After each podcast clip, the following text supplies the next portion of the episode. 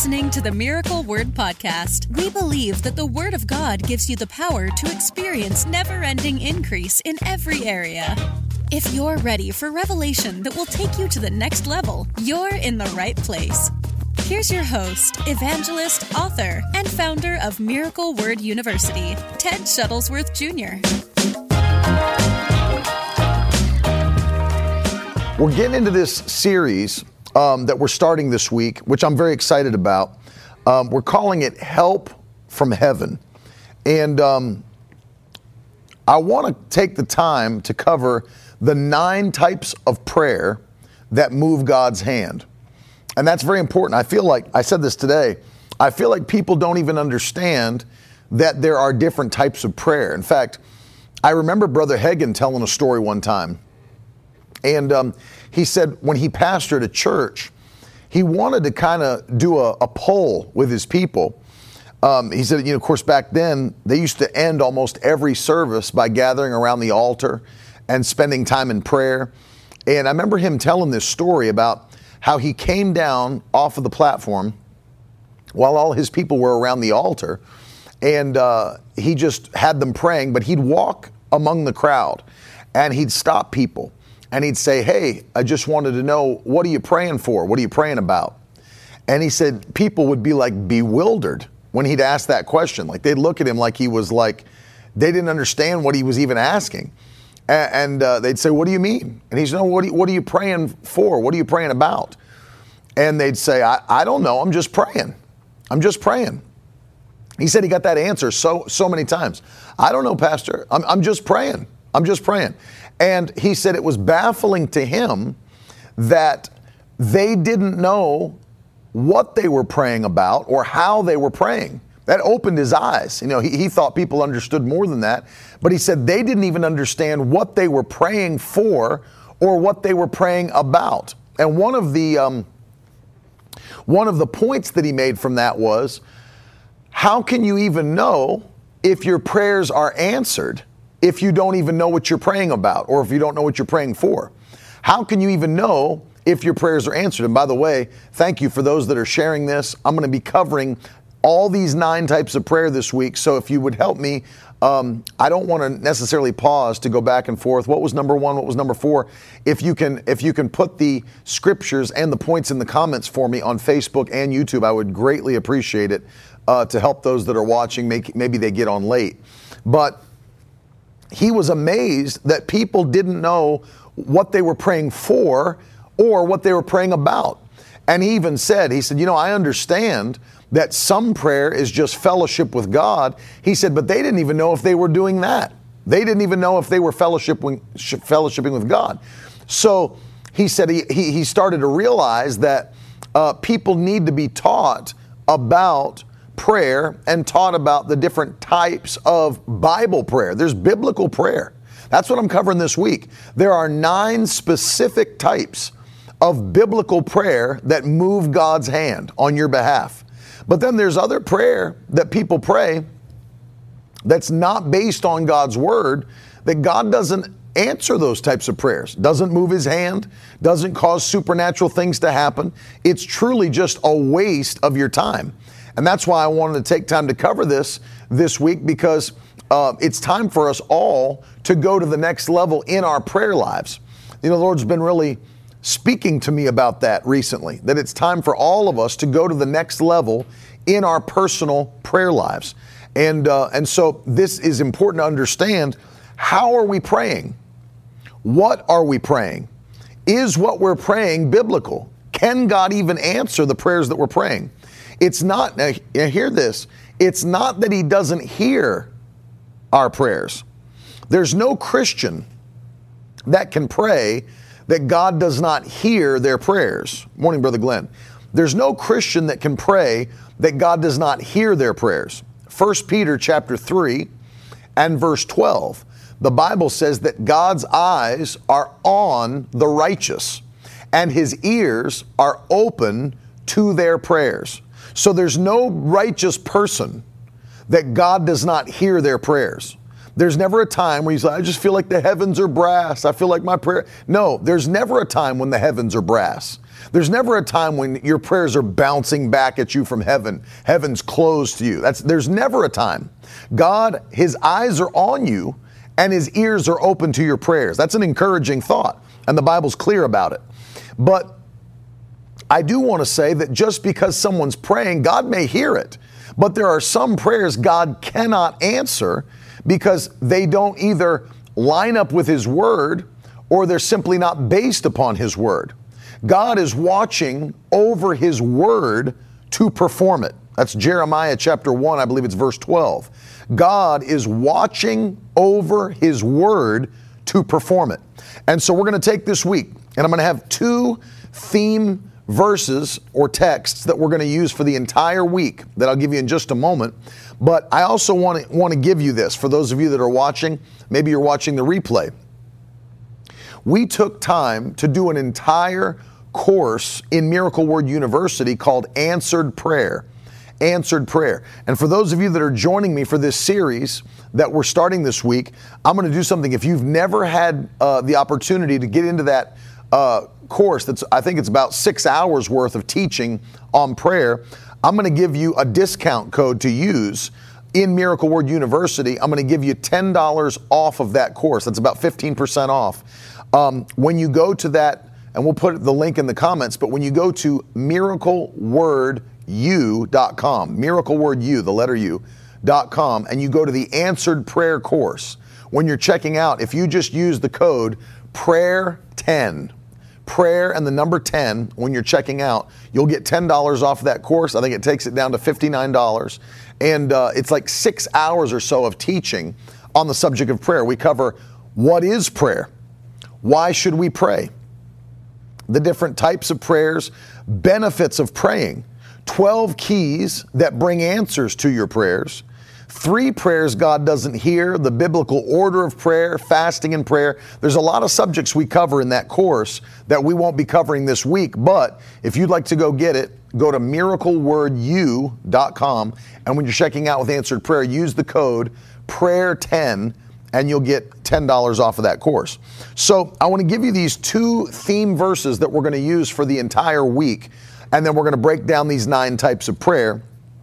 The first one is found in the Gospel of John, chapter 15.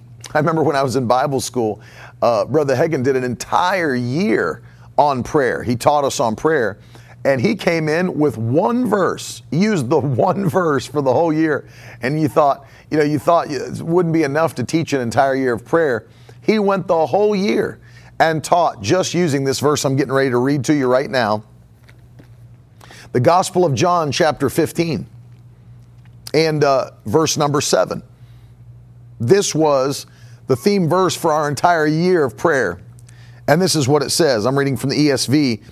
Jesus said, If you abide in me and my words abide in you, ask whatever you wish, and it will be done for you. That's John 15, 7. I'll uh, put verse 8 in as well. By this my Father is glorified that you bear much fruit and so prove to be my disciples. So there it is. If you abide in me, and here's an important part, and my words abide in you, you can ask for whatever you wish, and it will be done for you. It will be done for you. So there it is. Um, it's very key that you, of course, all of us that are Christians are abiding in Christ. But notice the second prerequisite, and my words abide in you. So you've got to be filled with his words.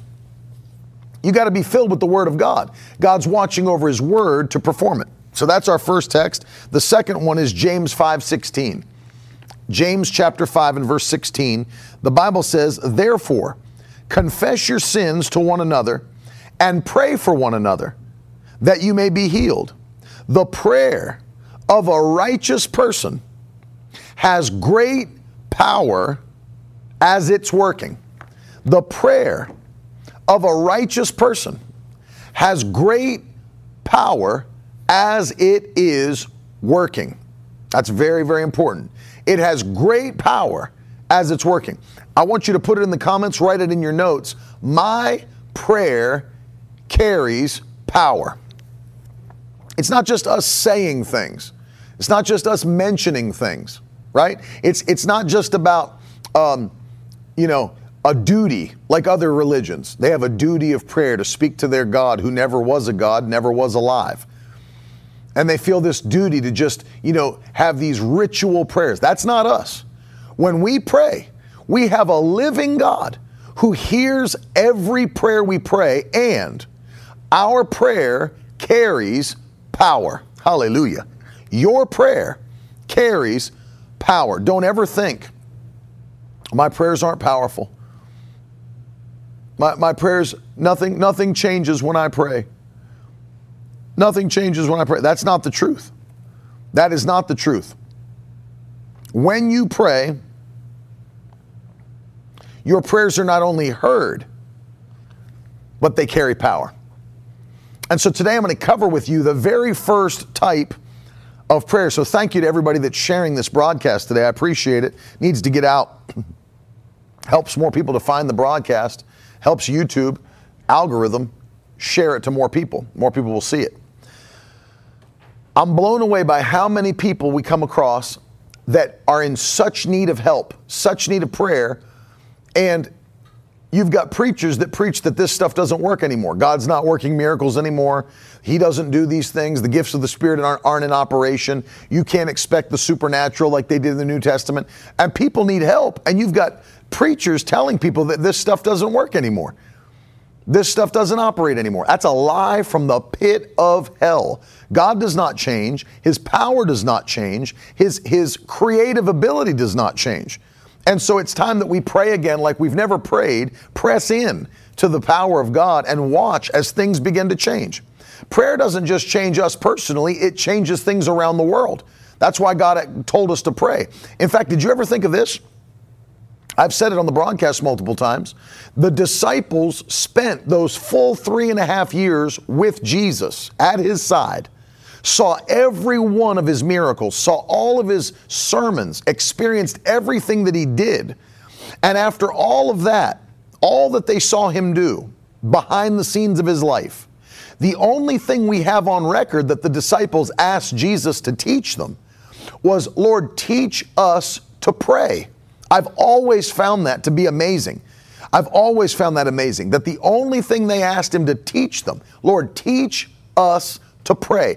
That means that they saw and understood that what was happening in Jesus' life and ministry was a result of his prayer, of his time in prayer. Jesus, the Bible says, spent time early before the dawn praying. He'd rise early before the dawn and begin to pray. I've heard some preachers call that God's radio hour when God is speaking before the dawn. And then there were other times like in the Gospel of Luke, chapter 6, Jesus would go out and pray through the entire night, pray through the whole night. So he was spending lots of time in prayer. You say, well, why is that? Why would he rise early before the dawn? Why would he pray all, the, all through the night? The reason is because Jesus understood as soon as people are up, look at the stories, as soon as people are awake, they're pursuing him to hear him speak and to get a miracle and to touch him. He'd literally have to go out into the wilderness, and they'd thousands of people would follow him out into the wilderness. They needed a touch. And you can't continue to pour out to people if you don't have the substance from which to pour out. And that's that's what Jesus needed time in prayer. I have to hear what the Father's saying. I've got to see what the Father's doing. I can only say that. I can only do that. And so Jesus understood the power of prayer, and the disciples saw his ministry and all that's happening in it is a result of the prayer that he's releasing unto his Father. So prayer carries power. Do you know um, that uh, there was a man named E.M. Bounds? He was a Methodist minister, wrote 12 books in his life, nine of them were on the subject of prayer, who coined the famous phrase that you've probably heard much prayer, much power. Little prayer, little power. No prayer, no power. So the power that's released from your life is directly connected to the prayer that you pray. I'm going to say that again so that you get it in your heart. The power that's released from your life is directly connected to the prayer that comes out of your mouth. When the disciples could not cast a demon out of a boy in the New Testament, Mark chapter 9, and they were confused as to why they couldn't cast the demon out. They asked Jesus about it. Why couldn't we cast this demon out? What was Jesus' response? This kind of demon does not come out except by prayer. Except by prayer. Later manuscripts add and fasting. But in the earliest manuscripts we have, all Jesus said was, This kind of demon does not come out except by prayer. What he was telling them was, You've not been praying sufficiently. You've not been praying sufficiently. And as a result of that, you didn't you weren't able to release the proper power to cast that kind of demon out. Jesus did it without sweat, did it without a problem. The demon came right out of the boy. But the disciples couldn't do it. What was the difference? People would say, well, you know, he was the Son of God. They weren't. No, that's not what Jesus said. He had already given them authority, He had already given them power, and He had spoken to them to do His works. So they should have been. That's why He was able to rebuke them. You can't rebuke people for doing something, for not being able to do something that they can't do. You can't do that. That would have been unjust for Jesus to rebuke his disciples for not being able to cast the demon out. You faithless generation, how long will I have to be with you? If he rebuked them, it's like, Lord, we couldn't do it anyway. We're not you. We're not the Son of God. We're not the Messiah. But no, he rebuked them because they should have been able to do what he author- authorized them to do, gave them the authority to do, but they couldn't because they were slacking in what area? Their dedication, their devotion life. The prayer you release is what causes the power you're able to release. Your prayers carry power, no question about it. And so we're going to cover these nine today. I'm going to focus specifically on one of these, which I do want to cover and take the time to cover in depth, and that is spirit prayer. Prayer in the Holy Ghost. And by the way, if you want to join me back here once again all week, uh, we're jumping on at 12 noon for noon prayer. And we're going to take those 30 minutes to pray today. And so if you jump on with me after this broadcast, we're coming back at noon to pray for half an hour. And then I encourage you take another half hour somewhere throughout your day and pray. But today I'm covering, this is the first type of prayer I'm covering, spirit prayer. Spirit prayer. What is that? Praying in tongues, praying in the Holy Ghost. Praying in the Holy Ghost you know, I'm blown away that there's people who will teach you praying in tongues is no longer for today. That's not that's not for today. There's no scripture they can use to back up that thought. There's nowhere in the Bible that uh, tells us that somewhere in the New Testament church tongues faded out, or somewhere in the second century or third century praying in tongues faded out. There's no scripture that'll back that up. They'll use one passage that says tongues will cease. Well, yes, in heaven tongues will cease, they'll no longer be necessary. But there's nowhere that teaches that the operation of the Holy Spirit ceases on the earth before we get to heaven. It doesn't cease. The power of God doesn't cease. And uh, there are others that will try to teach you that, you know, um, you know, even in the New Testament, when they prayed in tongues, they were really just speaking foreign languages. That's also not true. You can see it from Scripture. I'll show it to you today uh, when people say, well, you know, really, if you've ever heard that, you can raise a hand in the comments if you've heard people say, well, true speaking in tongues in the Bible, they were speaking foreign languages. I'm going to show you today that that's not true. They were speaking a heavenly language. A heavenly language. Let's begin in Acts chapter 2, where we see people speaking in tongues for the very first time. Acts chapter 2 is the very first time when God poured his spirit out on the day of Pentecost, and they were all filled with the Holy Ghost and to begin to speak with other tongues and prophesy. Let's look at what the Bible says. Acts chapter 2, starting in verse 1 when the day of Pentecost arrived, they were all together in one place. And suddenly there came from heaven a sound like a mighty rushing wind, and it filled the entire house where they were sitting. And divided tongues as of fire appeared to them and rested on each one of them. And they were all filled with the Holy Spirit and began to speak in other tongues as the Spirit gave them utterance. Okay, now let's look at this. As the Spirit gave them utterance, they were doing what? Speaking in other tongues. There's a Greek word there, uh, glosso, which is where we get that word glossolalia, which literally just means languages. Languages. That's what it means. That's the Greek interpretation of the word glossal languages. So says they were speaking in other languages. But I want you to see this now. Uh, the Bible says, watch how it's supernatural. And why we can see from reading the narrative that they weren't just speaking foreign languages. Verse 5 Now there were dwelling in Jerusalem Jews, devout men from every nation under heaven, and at this sound the multitude came together and they were bewildered, because each, now listen to this, listen to the wording here, because each one, who's each one?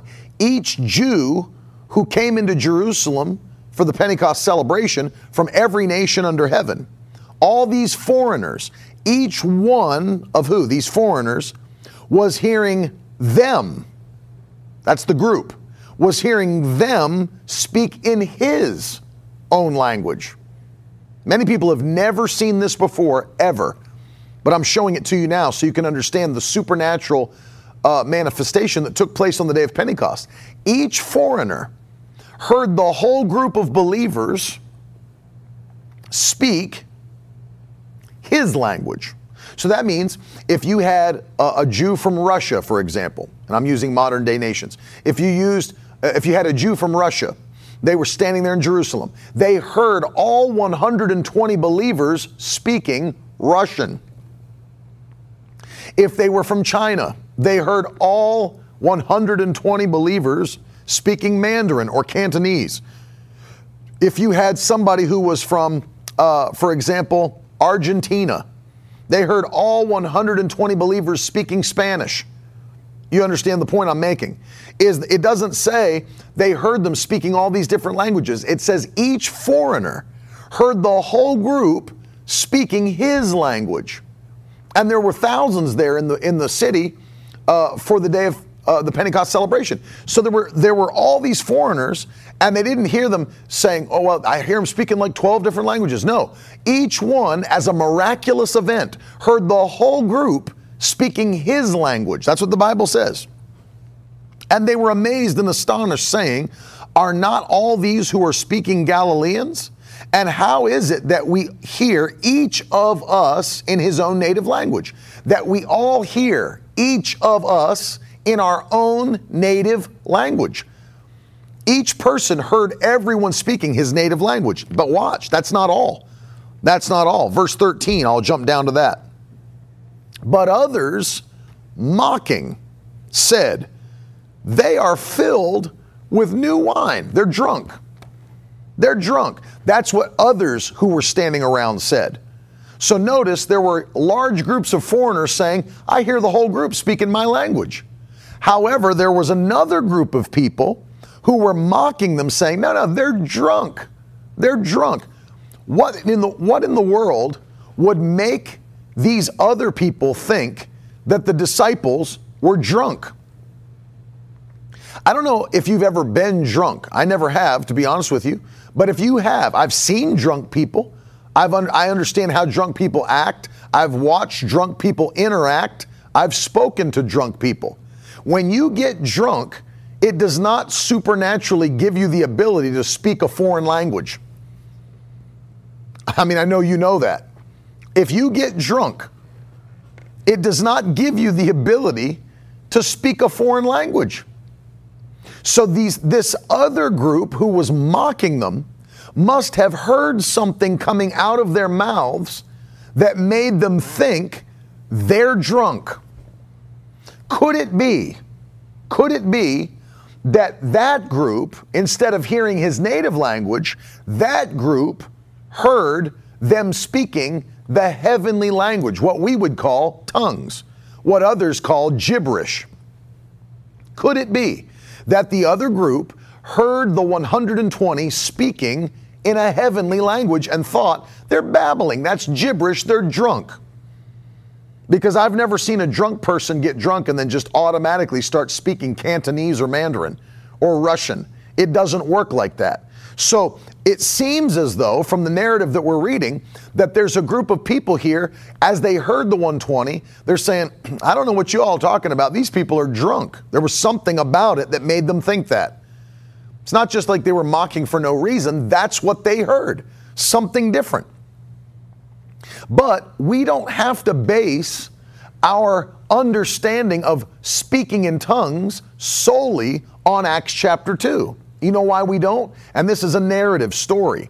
You could read another narrative story in Acts chapter 10 of Cornelius's household. You could speak and uh, read another one in Acts 19 about the 12 men in Ephesus uh, and all that. So you could you could absolutely do that. No question about it. But we don't have to base our understanding solely on narrative. You know why? Because we have apostolic teaching on the subject of speaking in tongues. Paul taught the Corinthian church about speaking in tongues. Let's go to 1 Corinthians 14. 1 Corinthians 14. This is one of the nine types of prayer that moves the hand of God that we're talking about. Help from heaven. That's what we're teaching this week. This is one of the nine types of prayer that moves the hands of God, speaking in tongues. Because let's now look, I'll give you a Bible interpretation tip.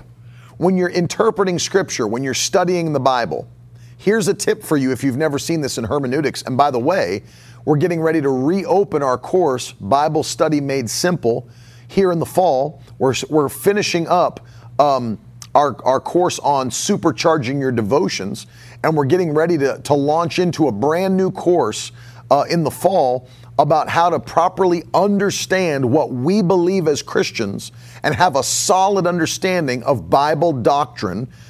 Uh, so you can obviously call out false teaching. You'll know immediately how to identify false teaching. You'll know immediately how to weed out what is right and truthful from what is false and wicked. Many people don't know how to do that. But in this brand new series we're launching in Bible Study Made Simple, I'm going to teach you how to read the Bible and identify what we truly believe as Christians. And so, if you can put that slide up just to let everybody see, uh, it's coming up uh, October the 11th through the 18th. The course will be open again. This is Bible Study Made Simple, where we're teaching you how to properly study the Scripture. And if you want to join the wait list, you can go to bible.miracleword.com and jump in because we're reopening it. We only open it uh, about what twice a year. We only open it twice a year. So here's the the fall opening for this brand new series. You're going to want to get in on that. But Paul teaches very specifically about speaking in tongues. Very specifically. And in 1 Corinthians 14, it's important to know, and I was going to give you this Bible study tip. The Bible study tip I was going to show you is if you have narrative about a subject, like we do in the book of Acts, and you have apostolic teaching about the same subject, what some would call didactic teaching, it's teaching specifically about that subject, you always, always will prefer the, t- the specific teaching about a subject over the narrative describing the subject to get the truth of what you believe. Always. You will always choose the teaching. You prefer that over the narrative. Rather than building your doctrine on the narrative rather than the teaching, you do the opposite.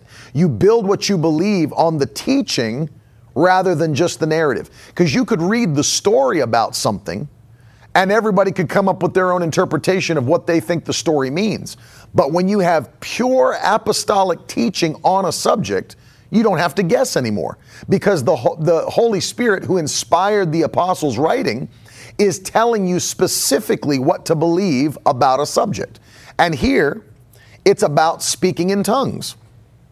Paul is teaching by the inspiration of the Holy Spirit about speaking in tongues. Now, it's important to know he's teaching from the perspective of what do we do in a church service setting?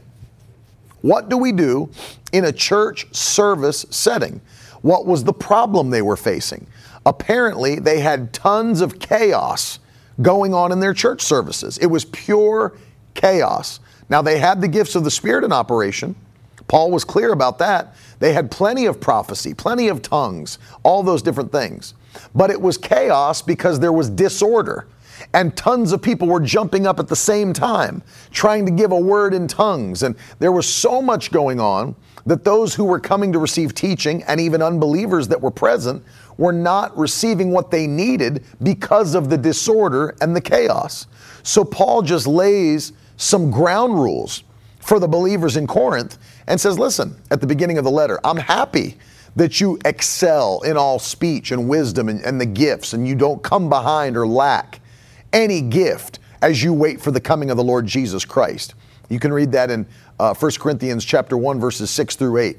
I'm happy, you know, that, that you don't lack any utterance or knowledge or any gift. You don't come behind in any gift as you wait for the coming of the Lord Jesus Christ. But then in verse chapter 14, he starts to lay some ground rules.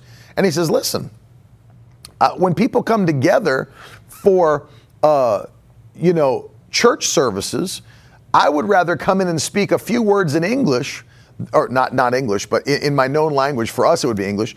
I, I would rather come in and speak a few words in my known language than I would thousands of words in tongues. In what? In a church service. Why? So that everybody can be edified and taught and grow and receive strength and knowledge and wisdom. Right? But he's not he's not putting some kind of a a, a damper on speaking in tongues because later in the same chapter he says, now listen, I speak in tongues more than all of you. And I wish that all of you would speak in tongues and even more that you would prophesy. So it's not like Paul was saying that speaking in tongues is not important. On the contrary, he's saying it's so important that I speak in tongues more than all of you. Here's a question Who was he saying that to?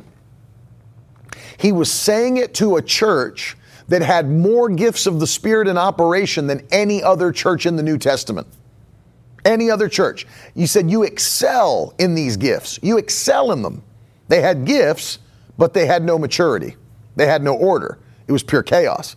So it's not like he was putting a um, a damper on the moving of the spirit or the speaking tongues. He said, "No, I do it more than all of you, and you guys excel in utterance, but I do it still more than you. And I wish that all of you would speak in tongues, and even more that you'd prophesy." So and he's the same apostle who wrote, Don't forbid speaking in tongues. Don't despise prophecies. So you, no one can make the argument that the apostle Paul was trying to cut out speaking in tongues. No, he was bringing order to church services. He was bringing order where there was chaos. But notice what he teaches in the beginning of the chapter. 1 Corinthians 14, he says, Pursue love and earnestly desire the spiritual gifts, especially that you may prophesy. Again, remember, this is in a public church setting. Look, why? Verse 2 For one who speaks in a tongue speaks not to men. This is so important that you get this today. Speaks not to men, but to who? But to God. For no one understands him. Huh. He utters mysteries in the Spirit. Now, let me stop there. I want to stop there to show you something that maybe you've never seen before.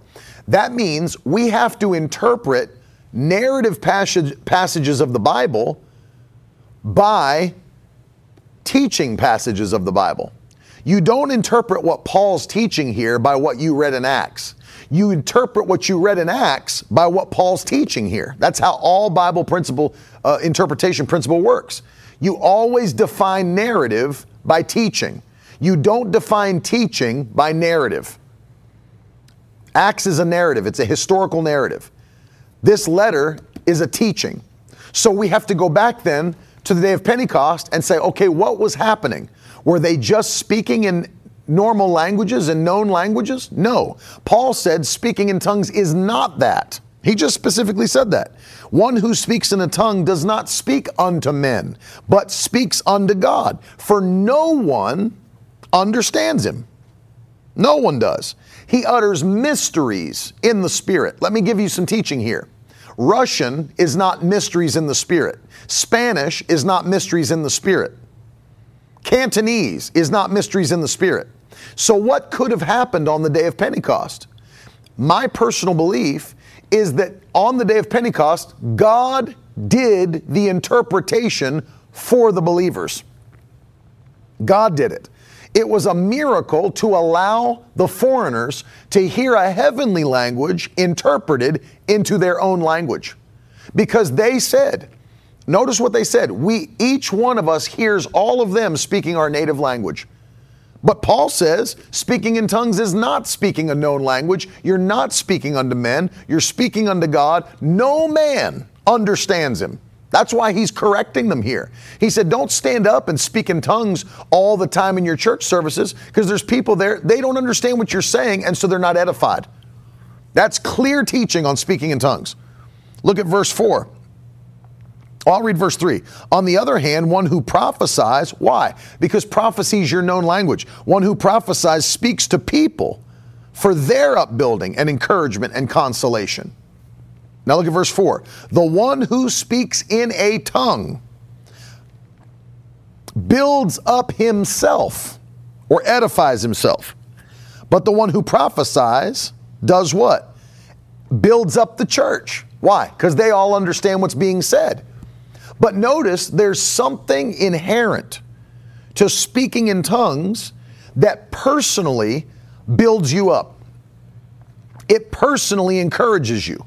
It personally edifies you. I want you to get this, and this is one of the reasons that it's so important to speak in tongues on a daily basis. Is because it has an aspect to it, according to the Apostle Paul, who's inspired by the Spirit, it has an aspect to it that does what? It encourages you, it builds you up, it edifies you. It edifies you.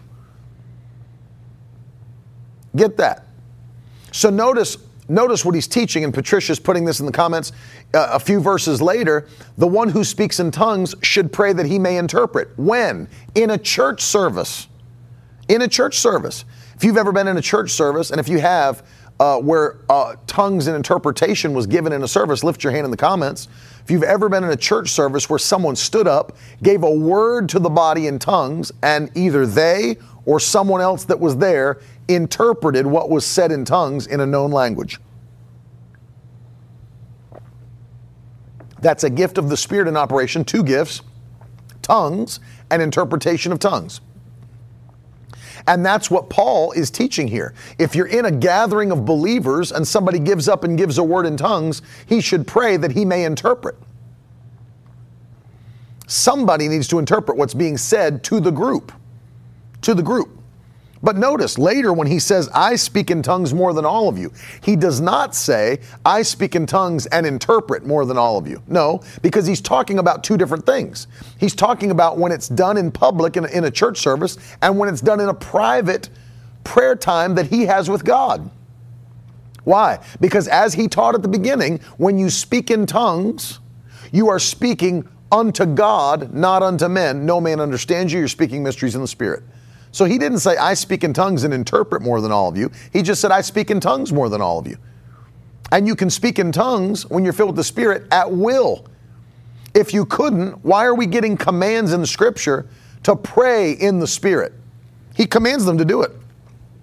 Same chapter. He said, What am I to do? I will pray with my spirit, but I'll pray with my mind also. Verse 15. I will sing praise with my spirit, but I'll sing with my mind also. What's he separating? Praying in the Holy Ghost versus praying in your known language. Praying in tongues versus praying in your known, in your known language. That's the, that's the differentiation he's making. And he said, So what will I do? I will pray in the Spirit and I'll pray in my known language. So that means Paul had the ability, and every Christian who's filled with the Holy Ghost has the ability to pray in the Spirit at will.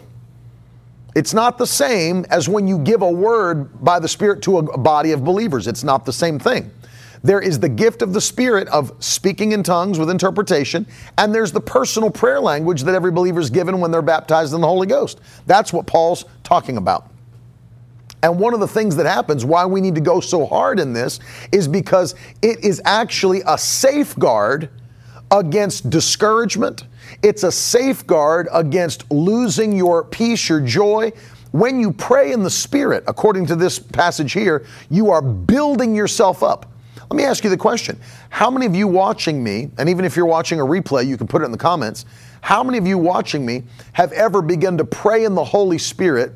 And immediately you begin to feel that encouragement rise up on the inside of you. It's like almost like a, a vigor. You almost feel like a, uh, it's stirring you up. It's, it's strengthening you. It's quickening you. How many have ever felt that before? Raise a hand in the comments if you've experienced that during praying in the Spirit.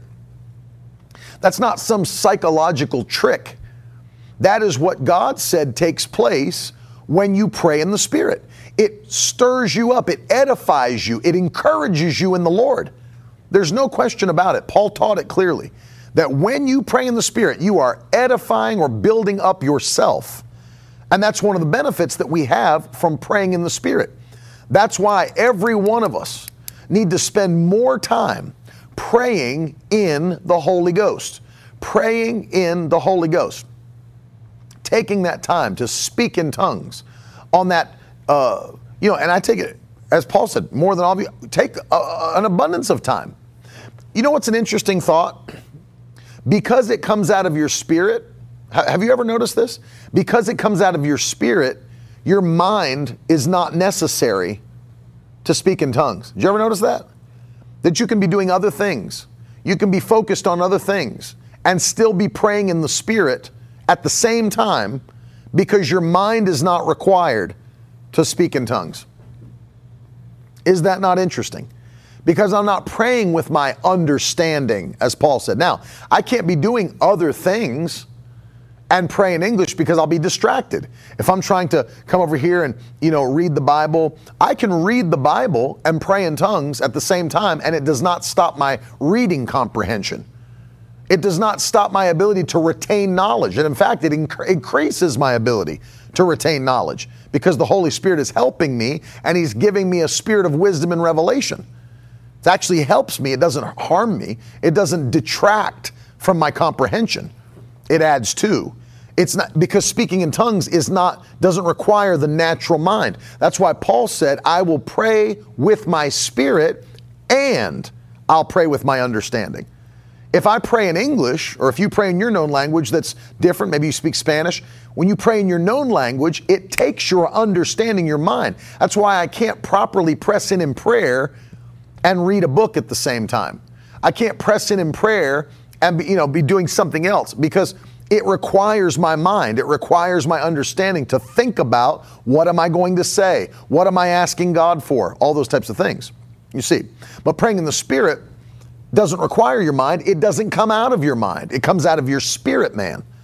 That's so vital, so important because God uh, anoints this type of prayer and He uses it to encourage His children and to build them up and to bring them into a place of um, momentum in the spirit, if you will. Not only does it do that, another thing that takes place when you pray in the spirit is that it builds up your most holy faith. Jude, there's only one chapter in Jude, but it's verse 20. said, But you, beloved, praying in the Holy Ghost, building yourselves up on your most holy faith, praying in the Holy Ghost. It builds up your most holy faith. I always encourage people with this thought it's not that it gives you more faith, it simply stirs up the faith you already have. Faith actually comes by hearing and hearing by the Word of God. Faith is acquired. More faith comes when we hear the Word of God preached or taught or we read the Word of God. That's how faith comes.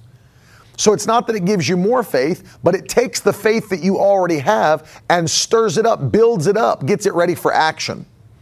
I often tell uh, people or use this analogy praying in tongues is to your faith what stretching is to your muscles. Let, uh, let, me say that again. Praying in tongues is to your faith what stretching is to your muscles. Put that in the comments, put it in your notes. Praying in tongues is to your faith what stretching is to your muscles. Stretching doesn't give you more muscles, exercising them does, lifting does, straining them does, stressing them does. But stretching gets them loose and warm and ready for action. You don't just show up to a track and field uh, meet with your street clothes on and just start running in the 300 meter. It, does, it doesn't work like that. You got to warm up. You got to take time to stretch those muscles, get them ready for action. One of the quickest ways injury comes for athletes is by exerting their muscles without properly warming them up or stretching them. Can cause injury. So that's a necessary action to get your muscles ready to be used. And that's so much the same as praying in tongues gets your faith ready for action. If you've ever heard me tell the story of when I was in high school and went to the hospital to pray for my friend before I even had a driver's license, I had to have somebody drive me there. But my friend was in a coma, very good friend of mine that I played sports with. And I was there, and when I got to the waiting room, there were so many students there from the school. I started to walk back and forth on the other side of the waiting room and pray in tongues. What was I doing? I was stirring up my faith, getting it ready for action because I was getting ready to go in there and pray for him. I was headed in to pray for him. And as I went in, I, before I went in, I just prayed in tongues, prayed in tongues, prayed in tongues. As I did, I could feel it was like the anointing was taking hold of me, but more importantly, I could feel my faith rising for action. It's not that I didn't have faith. I had faith or I wouldn't have gone there to pray for him. But I was prepping myself prepping myself to do what? To take action with my faith, to pray the prayer of faith and see God raise my friend up.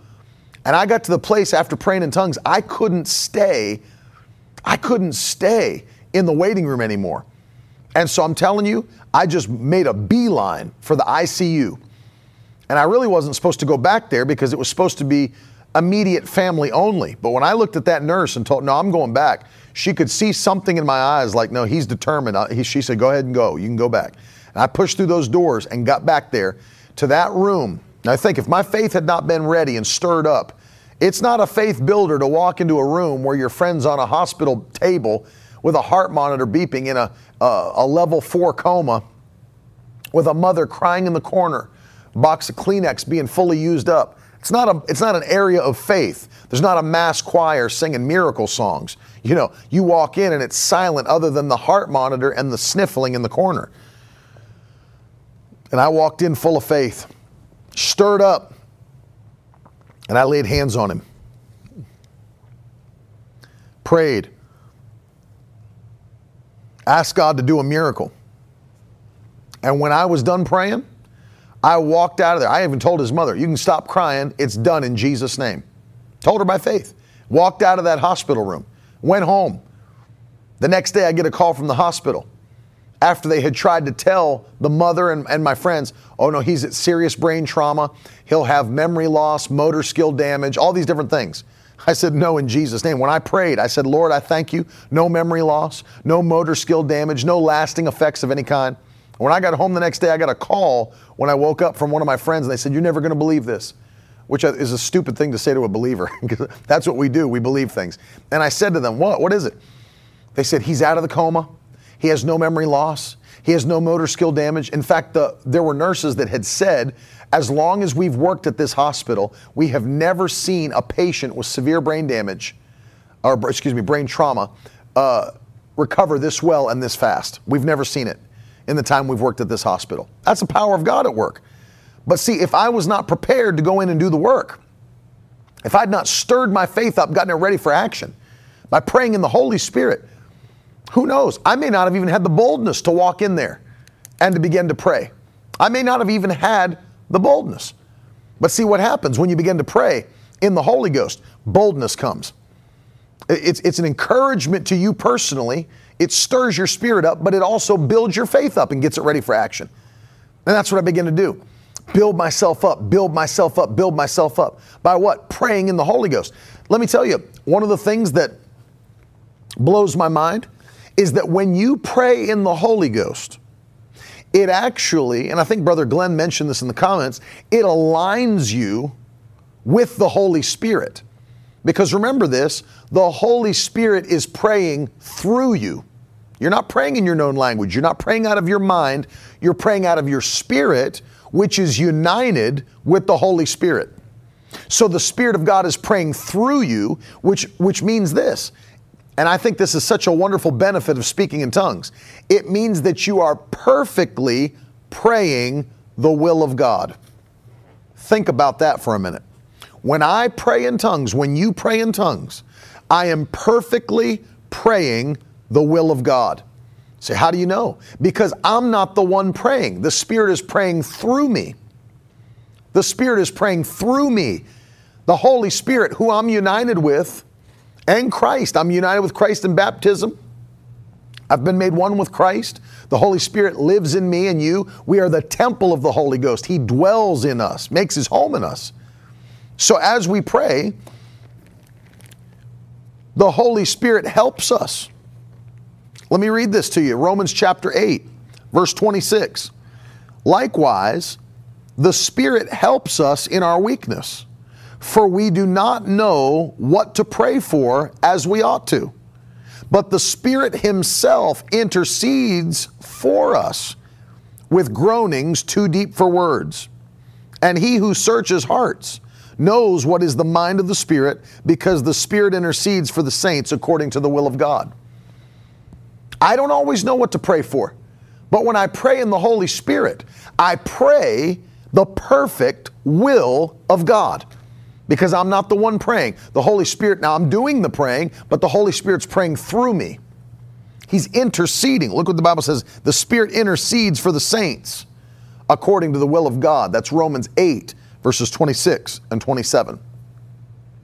I align myself with the Holy Spirit who is praying through me, and he would never contradict God's will. He is the third person of the Trinity, and he's perfectly enacting the will of God on the earth as he prays through us. It's amazing how we pray in the Spirit, pray for things we don't even know are happening. We don't even know what, what, what's taking place, but the Holy Spirit's praying through us and for us. I remember, and I shared this story recently. Um, when Dr. Lester Sumrall was young and he was traveling around the world with Dr. Howard Carter, he said they got to a place where they were really attacked in their body. Uh, some kind of fever hit them. I don't know what it was. They were in the bush, and some something hit them, and and it was really, it, it was dangerous. I mean, you're not by the hospital. You're out in the middle of nowhere in a third world nation and they were laid up with this fever and, and on all this. It was terrible. And um, he said, all of a sudden, one of the days they were out there, all of a sudden, it's like it lifted right off them, gone, absolutely gone. And they went on about their business, doing the work of the ministry. A couple years later, Dr. Sumrall was visiting some of his friends in the state, States, staying at their house. And the husband and wife one afternoon said to him, I don't know if you remember this, but do you know what was happening um, in your ministry or in your life on this day? And gave them a, gave him a specific date. Gave him a specific date. He said, "Let me go back and check." He kept a journal of all the times that he was, you know, doing ministry. He said, "Let me go back into my journal and see what was happening." He goes back and finds out the reason they said that to him, they said, We felt such a burden to pray for you on this date. They were in their prayer journal. We felt such a burden to pray for you, and we didn't know why. Of course, there were no cell phones, there was nobody sending emails, there was no way to con- contact each other from around the world like that. We didn't know why we felt such a burden to pray for you. He went back and checked. The same day they were crying out to God for him was the same days that those fevers had hit he and Dr. Carter overseas. Nobody knew that. Nobody knew what they were going through. Nobody, nobody knew the attack of the devil that had come against them, but the Holy Spirit knows. And because the Holy Spirit knows, He can actually pray and use you to pray out the will of God on the earth, things you don't even know that. For example, as the Bible says here, we don't know how to pray as we ought to. There are things that are happening, even with the technology that we have, that we don't know are happening. There might be things that God uses us to pray for in the body of Christ for people we don't, we've never even met them. Maybe there's somebody in danger in a certain part of the world. We've never met them, we don't know them, we're not acquainted. But the Holy Spirit will use us to pray for that person as we pray in the Holy Spirit, praying the perfect will of God. Hallelujah. Hallelujah. There was another time, if you've never gotten this book, you ought to get it. The book is entitled, and I've mentioned it on the broadcast, Before We Kill and Eat You. Before We Kill and Eat You. Um, and uh, it's a very, very interesting story about um, these missionaries who were overseas ministering in an area where there were cannibals. And um, John Garlock is the name of the author, John Garlock. And before we kill and eat you, he's overseas preaching, and they're captured by this cannibal tribe. A, a, cannibal tribe that was obviously planning to kill and eat them. And um, they couldn't speak their language, didn't know their language. And he said, Well, let's just, let's all begin to pray in the Holy Ghost. And I believe what happened for them is the same thing that happened on the day of Pentecost, that same type of miracle, where God allowed that tribe to hear what they were saying in tongues in their known language. And as they prayed, it's like they were preaching to that cannibal tribe who ended up releasing them, letting them go. It's a miracle. And then you hear the story. I'm, we're going to put the com- uh, we're going to put the uh, the link for the book in the the comments for you guys. Um, but think about that. They prayed in the spirit. We know what the Bible teaches praying in the spirit is. They prayed in the spirit, but God allowed those cannibals to hear it in their known language and release them, spared their life. The Holy Spirit did it for them, prayed through them. They don't know what to say, they don't know how to pray. All they can do is pray in the Holy Ghost. And all of a sudden, God uses it. It's one of the greatest assets that we've been given as Christians the power of the Holy Ghost and the ability to pray in tongues, the ability to pray in the Spirit. It's absolutely powerful. And it blows my mind, even those who are baptized in the Holy Ghost, filled with the Holy Ghost. Now, I'll be very honest with you. I know there's some people that think, well, that's only for certain people, or God sovereignly chooses who He will and who He will not uh, baptize in the Holy Ghost, give them the ability of speaking in tongues. I don't believe that. I don't believe that's in the Bible uh, at all. I know you, you're talking about gifts. Do all speak with tongues? People go to Corinthians. Do all speak with tongues? No, but it doesn't mean that all cannot have that ability. Not everyone does. But that doesn't mean that God doesn't want everyone to. Paul said it by the inspiration of the Holy Spirit. I wish that you would all speak in tongues. All of you. Do you know you'll not find a place in the book of Acts where those who were seeking it, everyone was not filled? In fact, there was not even any choice. There was not even any uh, question from the apostles about interest in being filled with the Spirit. In Acts chapter 2, all 120 who responded to Jesus' command to gather in the upper room, wait in Jerusalem, all of them were filled with the Holy Ghost. In Acts chapter 8, when Philip preached in Samaria, and many, many, many were saved. Peter and John came from Jerusalem. When they got to Samaria, they didn't ask, Hey, which of you new believers would like to be filled with the Holy Spirit? It's a wonderful experience. They just laid hands on every new believer, and they were all filled with the Holy Ghost. In Acts 10, when Peter went to Cornelius' house to preach the gospel to the Gentiles for the first time, as they heard him preach, every single person in the household, all of them, were filled with the Holy Ghost, began to speak with other tongues and prophesy. When Paul went to Ephesus in Acts chapter 19, met those 12 men and said, Have you received the Holy Ghost since you believed? They said, We've not even heard there is such a thing as the Holy Ghost. He tells them about Christ, baptizes them in the name of Jesus, and then Paul, without any, you know, there was no interest meeting. How many of you would like to be? No. He laid his hands on all 12 men, and every one of them spoke with other tongues and prophesied. There's never a picture of people in, in, in group settings not all receiving and not all being prayed for to receive. There's not a picture of that. God's desire, and you can see that clearly from Acts 8. Peter and John, those apostles, came from Jerusalem with the express intent oh, we've got new believers in Samaria. Next order of business, they all need to be filled with the Holy Ghost. All of them. So they came and laid hands on all of them, and all of them received it. All of them received it. It is God's desire for every believer to be baptized in the Holy Spirit and to speak with other tongues. No question about that. We see it in narrative, we see it in Paul's teaching. Just because he asks the question, do all speak with tongues? Do all work miracles? There's another question. Do all work miracles? No, not everybody does work miracles. But does that mean that not everybody can work miracles? No. Jesus said to the disciples, which is, is a word that he gave to the church, because it wasn't just the, uh, the 12 apostles, there were many doing this work. The works that I do, you will do also, and greater works than these. Why? Because I'm going to be with my Father which means he was telling them, I'm going to send you the Holy Spirit. And when he comes, what do you receive? You shall receive power when the Holy Ghost comes upon you. So, do all work miracles? No. I'm sure there's Christians watching me right now on this broadcast that you believe in miracles. You may have even seen miracles, but you yourself have never worked a miracle. You've never laid your hands on somebody and seen them get healed. You've never, you know, had any of those types of things happen. Okay, well, that doesn't mean you're not able to see miracles. It just means that not everybody has worked miracles. Do all work miracles? No, not everybody does, but doesn't mean they can't. Do all speak with tongues? No, not everybody does, but it doesn't mean they can't. And it doesn't mean it's not God's desire. Do you, do you honestly think it's not God's desire for every Christian to work miracles? These signs shall follow them that believe. They shall lay their hands on the sick and they shall recover.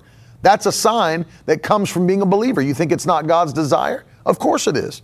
So just because the Bible says, do all work miracles, and the inferred answer is no, do all speak with tongues, And for an answer no, doesn't mean that not all can't. It just means they don't. It just means they don't.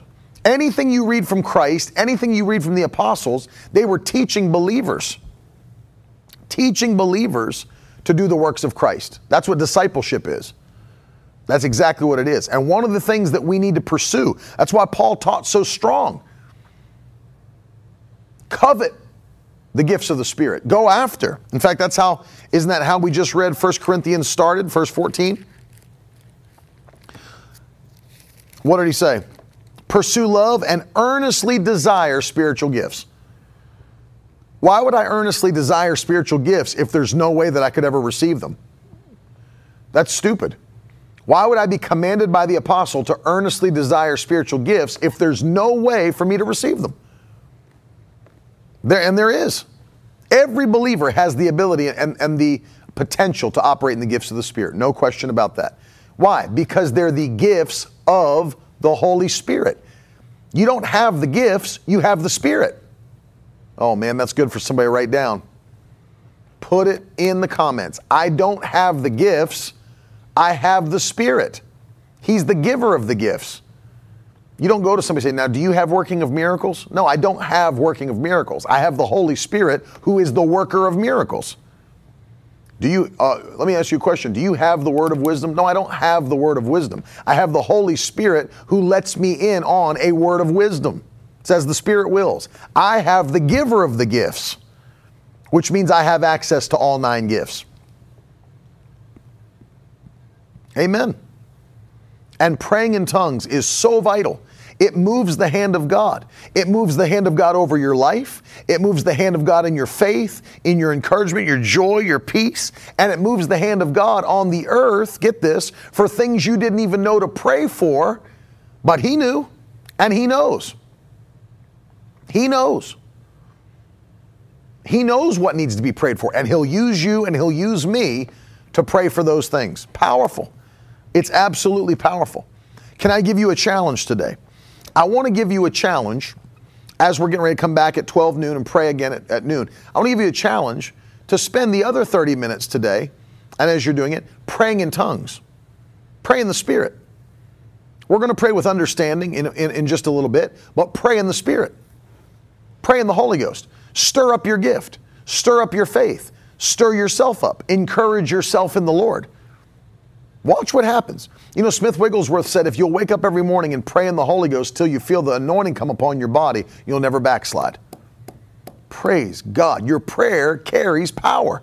The prayer of a righteous person has much power as it's working.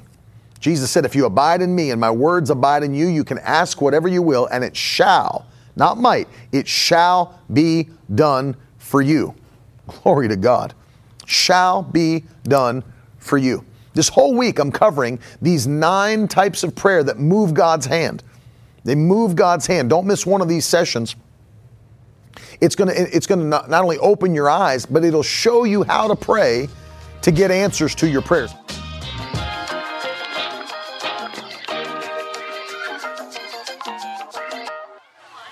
Now that's the stuff leaders should be made of.